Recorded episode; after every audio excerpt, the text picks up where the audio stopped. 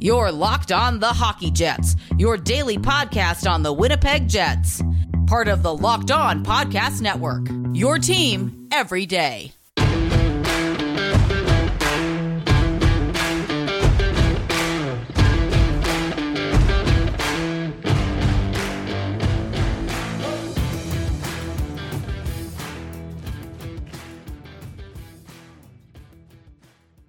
Hello and welcome to the Locked On Winnipeg Jets podcast, part of the Locked On Podcast Network, your team every day.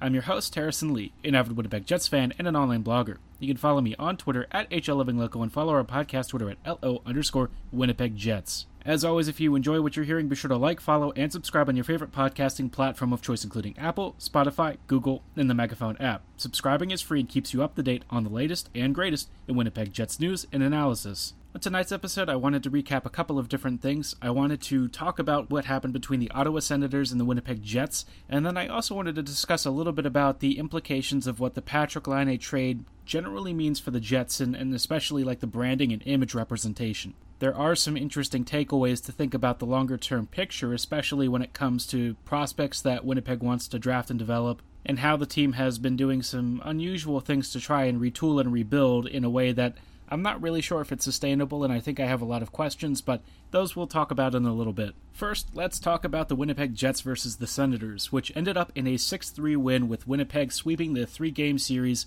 this time doing so on home ice for the third game. I'll admit this was a bit of a weird one. The Jets kind of came out of the gates looking a little bit slow. Ottawa has definitely had a couple of. Uh, I would say spicier moments with the Jets over the past couple of games. You know, with the way that this uh, whole series was set up and the way that the NHL has done a lot of these I think COVID planned series where you play lots of games against the same teams and try to limit travel as much as possible. You're going to see a lot of these same opponents, um, often consecutive nights even. So naturally, you're going to start to breed animosity. It's like being in a playoff series against a team, and over time, you just start to hate playing these other guys. And I think that the same thing is going to happen with something like this. This being the third game of the uh, series against the Sens, you could kind of tell that people were a little bit chippy. There were some fights in the last game, and there was the expectation that somebody was going to drop the gloves and kind of get a little bit physical tonight. It's why Paul Maurice opted to put Logan Stanley in the lineup, which I didn't really agree with, because for me, you know, Stanley is one of those players who under certain situations you can kind of get away with using him. I think in like a third pairing role where he's not under pressure, that's fine. I kind of get annoyed though when you take out Ville Heinola and place one of Beaulieu or Logan Stanley in his place, and in this case it was actually both guys playing tonight, and of course, Beaulieu was the one who dropped the gloves first, fighting, I, I think it was like Micheal Haley is his name. He's the dude from the Sharks who used to do a lot of the uh, the uh, gloves dropping for San Jose and some of the other teams that he's been joining. Honestly, like my reaction was the same as what I saw on the rest of Twitter, which was I forgot Haley was even still in the NHL, and I'm kind of surprised he got a paycheck, but maybe Ottawa was looking for a gritty pugilist or something.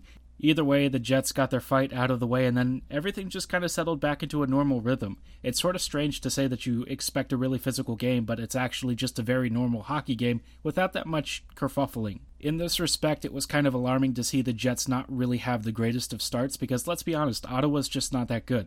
The roster talent is very poor. Uh, obviously, they've been going through quite a few scandals over the last few years. And tactically speaking, like the Sens are okay. I think that they understood a couple of ways to start to unlock Winnipeg's defensive backline structure, especially with like a lot of stretch passes um, and and trying to take advantage of Winnipeg's bad line changes. But aside from that, you know, the Sens roster just doesn't have that much firepower. And yet, in like the opening 20 minutes, the Sens had a little bit more jump than I was expecting. They were definitely fast on counters. They were trying to catch Winnipeg's defense, really struggling to backtrack. It was uh, it was not a great look, I'm not going to lie, but thankfully the Jets ended up scoring first. This one was kind of funny because it's a power play goal, and of course it was a Neal Pionk pass to, uh, of all people, Nikolai Ehlers. And if you have to have a guy who's going to open the game with a one-time slap shot goal, it has to be Nikolai Ehlers in honor of his former teammate Patrick Laine. Of course, the uh, the Laine trade was probably hanging over the room the entire day, uh, but you know these guys are professionals. They get back to work. They understand it's part of the business,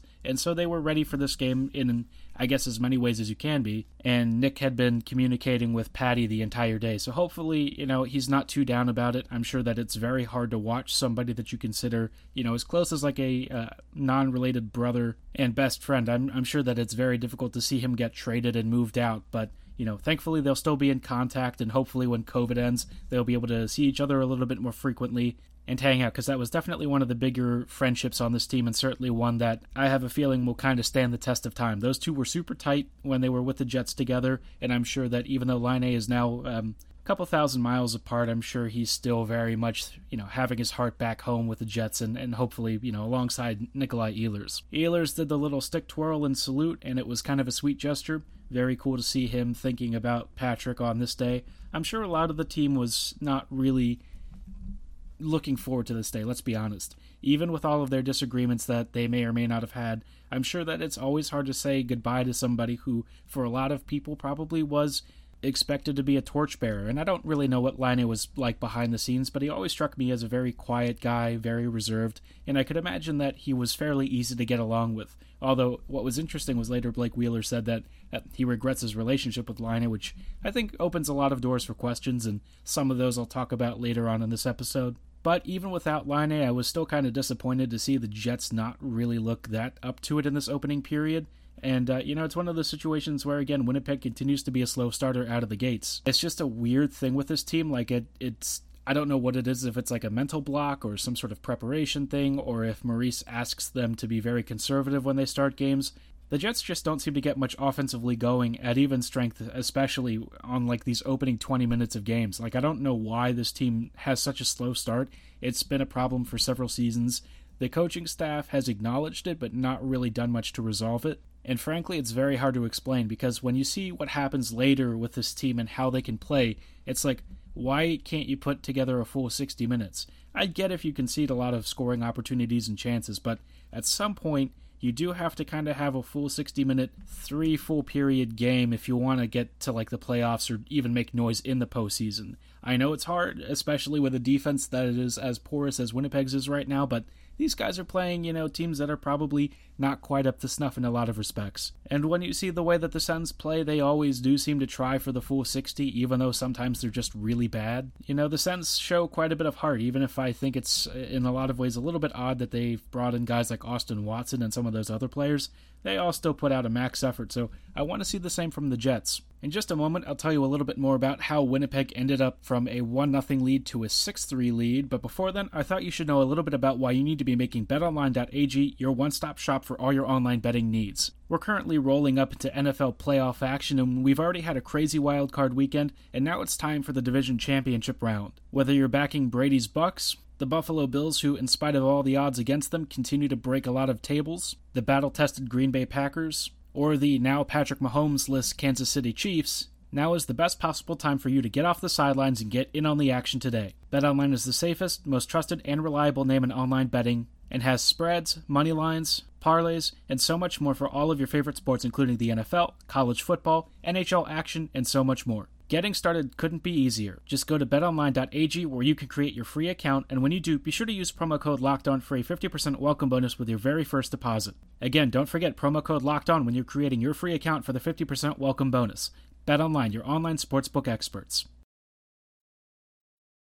Welcome back to the Locked On Winnipeg Jets podcast. We are recapping some of the action between the Jets and the Ottawa Senators. We talked about the first period and some early thoughts about Winnipeg's slow start. In just a moment, we'll talk about Winnipeg's continued slow performance before they suddenly exploded in the third period. Before then, though, I thought you should know a little bit about why you need to be listening to Locked On Today right now. Get more of the sports news you need in less time with our new Locked On Today podcast. Peter Bukowski hosts Locked On Today, a daily podcast breaking down the biggest stories with analysis from our local experts. Start your day with all the sports news you need in under 20 minutes. Subscribe to Locked On Today wherever you get your favorite podcasts. Continuing our thoughts about the Winnipeg Jets' second period after their opening first period, which was a bit slow, the second period was not a whole lot better. Um, Winnipeg kind of got a bit outplayed, and unfortunately, you know, despite not conceding that many shots and actually adding another goal, uh, thanks to Kyle Connor off of a really good top line play, which saw some really nice passing between Scheifele, Wheeler, and Connor. Unfortunately, the, the Sens kind of answered back with three goals, and all of them were of the greasier variety. The first one was very quick, actually, not too long into the second period. Evgeny Dadonov ended up coming in a little bit off balance and falling while being tackled by Derek Forbort. So there actually was going to be like a tripping call there, but somehow Dadonov just sort of like tucked the puck past Hellebuyck.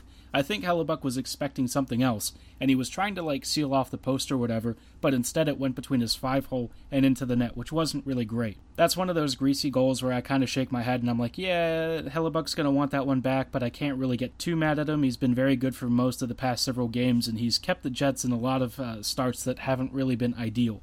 The second goal he conceded was not so great, and this one was kind of funny because Logan Stanley ended up getting turned around a little bit by Brady Tkachuk, which, look, Tkachuk is very good, right? But it shouldn't happen where Stanley, who's like a you know six foot seven dude, isn't able to even box out a guy who's like a, half his size. I'm exaggerating a little bit here, but Stanley is huge, man. Like use your wingspan. If you have to take a penalty, that's fine. That said, the shot from Tkachuk really should not have gone past Hellebuyck either. It was another greasy goal that I didn't like, and the kind that's a little bit frustrating because the Jets had just gotten the lead back thanks to Connor's really nice uh, top line goal, but then again, the Jets just struggled to hold a lead. I don't think either team was particularly great this period, but certainly you don't want to give the Sens any sort of room because it looked like Hellebuyck was struggling out there, and the Jets D were getting opened up a little bit on these stretch plays through the neutral zone. There were even some like passes that were done through the neutral zone on on line changes that caught the Jets a little bit off guard, which that's something that's plagued this team throughout the past couple of seasons. I don't know why line changes are so hard for the Jets, but for some reason it's just an area where they really struggle. I think one of those passes on a line change ended up finding Nick Paul, who'd been a real pest throughout the entire night. I think he already had an assist by that point, and he sniped a really nice goal far post, but I think the biggest issue was Hellebuyck just wasn't really reading the angle right, didn't have it, and what would have been a, a, decent chance for him to deflect the shot wide to the left just sort of went, you know, straight in off the side post, and I was like, oh, alright, so it's going to be one of those games. Thankfully, he didn't concede anything more during that period, but of course, the Jets also really weren't doing a whole lot creating offensive pressure, so nothing else really happened. And to be honest, today has been long enough to the point where I didn't really feel upset or anything. I just was kind of like, yeah, I mean, this is a Jets game, you know? It's the sort of thing you've come to expect from Winnipeg, and to be honest, I wasn't really that upset. If they lost to the Sens, it is what it is. This season, I just kind of have this mindset where I frankly don't care what happens as long as the Jets just kind of make it through, you know, fully healthy for the most part and setting up some development processes for the younger kids. I'd love for them to make the postseason, but I just don't really have any expectations. I do think the Jets will make it, and I, I think it'll be a decently comfortable margin just because I think the rest of the Northern Division is really bad. But that's mostly on paper. I don't actually know how any of this is going to play out just because it's a super weird season and the Jets are kind of super weird themselves.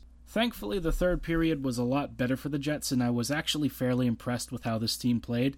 It seemed like, eh, you know, in one of those situations where they just sort of came out, and I don't know if they said something during the locker room interval or what, but the Jets just kind of absolutely pancaked the Sens, and before you knew it, the scoreline was 5 3. I mean, you know, Paulie Walnuts had scored a nice power play goal, and that, that power play, by the way, was fantastic. You should watch a replay of it. You know the full thing it was it was excellent. Great crisp puck movement. Amazing seam passes across the slot area. A couple of really great shots from kyle connor on the right flank. That power play should have connected at least three to four times before paulie actually put it in himself. Even though stastny was the one who ended up finishing that one i mean it was just a fabulous power play and it's something that i've missed from this team for a very long time Speaking of Stastny, the other goals were actually his line, and they were very nice, very industrious, very hardworking goals, one of which he had a direct assist on. I think the first one was like this goal that uh, Stastny sort of read a pass on the left side with Copp hanging around the far post uh, relative to his position, of course,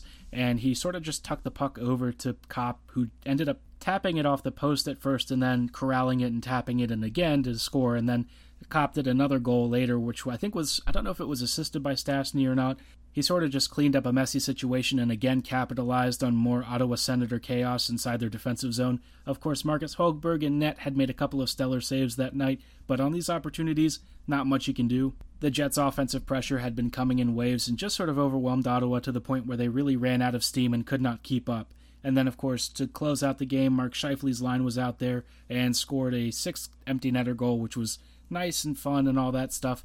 It was a little bit hairy because for one moment we actually thought the scoreline was going to be 5 4. Not long after the second Copp goal, a long distance wrister that deflected off of Chris Tierney in front of Hellebuyck had gone in, but it was actually found out to be an offside goal thanks to a, a bad zone entry with Derek Stepan or something. So the Jets kind of lucked out there. All in all, this game was kind of one of those performances where, like, I'm not super impressed. I'm glad they won, and it was an important day, uh, especially with what happened with the Laine trade, to, to get a victory here and restore a little bit of morale. But as far as the actual on ice performances, I would only say that the third period was good. The rest of it, ugh, not so great. As Garret Hohl on Twitter said, if you haven't followed him, he's actually a great follow for lots of Jets thoughts and just general hockey stats thoughts. He made a note that making the Ottawa Senators look good is probably not a promising sign for the rest of the season, and yeah, I, I definitely agree. The Jets need to be better than this, and I think they can be, but we'll find out for sure once Pierre Luc Dubois actually joins this team in just a few weeks. That wraps up my thoughts on this game, though. If you have any additional thoughts or insights you want to let me know, be sure to hit me up at HLLivingLoco and at LO underscore Winnipeg Jets. In just a moment, we'll take a look at some of the thoughts around the Patrick Laine trade. I had a few more concerns that I feel like should be addressed because this team obviously made a franchise altering move, and it's the kind that has a lot of long term repercussions. Welcome back to the Locked on Winnipeg Jets podcast. I just wanted to close out today's episode with a couple of thoughts after a nice win with some stuff that I think needs to temper the excitement a little bit. And I thought I'd talk a little bit about the uh, the Jets' handling of the Patrick Laine trade, which for me is is a couple of different things. The trade itself for Pierre Luc Dubois and a third round pick for Jack Roslovic and Laine is actually a fine trade. I think it makes a lot of sense. I think both sides get players who needed a fresh start, at least emotionally speaking. The environments that they were in, they didn't feel meshed correctly with what they were looking for. And if that's the case for Laine too, fine. You know, the Jets made the right deal. They got an offer that they probably would not get beat elsewhere. Same with the Blue Jackets getting Laine, and I really feel like for Dubois, this is a really good chance for him to showcase why he's still a really good top six center. And I think the Jets actually got a pretty good player who fills a, a major hole on this roster and will be a, a huge contributor in the coming seasons, especially if he extends long term. So, as far as the trade is concerned, I think the Jets did the right thing. I think they made the right move. They got a good return. I'm not really upset about the trade itself. What kind of bugs me as a fan is that it got to this point where you're trading somebody who was drafted and developed in house, and I feel like in many ways, this has been a continuing problem over the past couple of seasons where a lot of guys in house aren't happy with how things have panned out. With a guy like Roslovic who gets upset and says he doesn't want to play here anymore, you know, I'm not as troubled by that, I guess, in some ways, just because I didn't feel like Roslovic really fit in with this team in, in terms of his long term development trajectory. He wasn't showing enough to earn a top six spot over some of the other guys already there. I can live with finding him a new home if it helps him develop his career and become a, a player that he wants to be rather than sitting on like the bench or riding like a, a bottom six role here long term. Where I kind of start to struggle a little bit, though, is that the Jets have now traded Patrick Laine too, and Laine for me was somebody who I thought was going to be a, a franchise cornerstone for this team. When he was drafted on that lotto pick day, I was just, you know, I was absolutely out of my mind. I'd never experienced this before. Something so joyful and happy with this team. It felt like Christmas had come early. Sure, we had the 2014 15 playoffs and we'd had some good moments in previous seasons, but nothing like that where I truly felt this is the moment that is going to shape this franchise forever and is going to turn Winnipeg around. It's going to turn it into a cup winner. I hadn't experienced that before with a player like this. And so, four seasons on, to see Laine walking away from all of that just really bothers me and hurts me in a way that I did not expect to really feel in terms of like a single player. This stuff does happen in other sports you know, the NBA trades all stars all the time. It's a very common occurrence there, but their entire business model and structure is very different. You just don't see NHL players like this get traded because it's not something that is a common practice. It just does not happen. And so, obviously, I did not expect Laine to get traded when he was drafted. It hurts a lot because I thought he was going to be this team's response to Teemu Selanne. I don't really know how to feel about it, but I am concerned that going forward, players are going to be perhaps thinking about what exactly is my development path here and should I be staying long term. If the Jets can't find a way to better balance their development trajectories of their prospects with some of the needs of veterans and, and on ice issues that have gone on for a couple of seasons, it's going to be tough, man. You don't want to alienate young players who are supposed to form the backbone of your future core, and I think that that's something that I was not really expecting to happen here, but has happened. You know, we've lost Trouba, we've lost Laine, we've lost Roslovic, and sure, Trouba was like totally different circumstances, but the other two players were kind of on the same wavelength. So I'm not really thrilled with that. I am kind of concerned long term that things aren't, you know, as rosy as they appear. And Byfuglien left upset, Enstrom left upset. it's just not a great look for the organization, especially a team that has occasionally had trouble recruiting talent, especially as a free agent. Let's hope that the Jets find a way to kind of end this unpleasantness and get onto better terms with some of their younger prospects. I think they have plenty of potential to be a really high end offensive team. There's still plenty of time for them to make good on the score and do something special and maybe even win a cup. We're going to find out very soon what the Pierre Luc Dubois era in the Winnipeg Jets history books is going to look like, and I hope it's going to be a special chapter. With that, though, I'm going to end my tale of woe. I appreciate you all for listening. Before you log off, be sure to check out Locked On Fantasy Hockey. Get the upper hand in your fantasy league with daily fantasy hockey advice from Locked On Fantasy Hockey. Fantasy hockey expert Scott Cullen gives you the tips, insights, and analysis for season long, dynasty, and DFS leagues, breaking down all the stats and information to keep you ahead of the competition. Subscribe to Locked On Fantasy Hockey podcast wherever you get your favorite shows. And as always, thank you so much for listening. Have a great night, and go Jets go.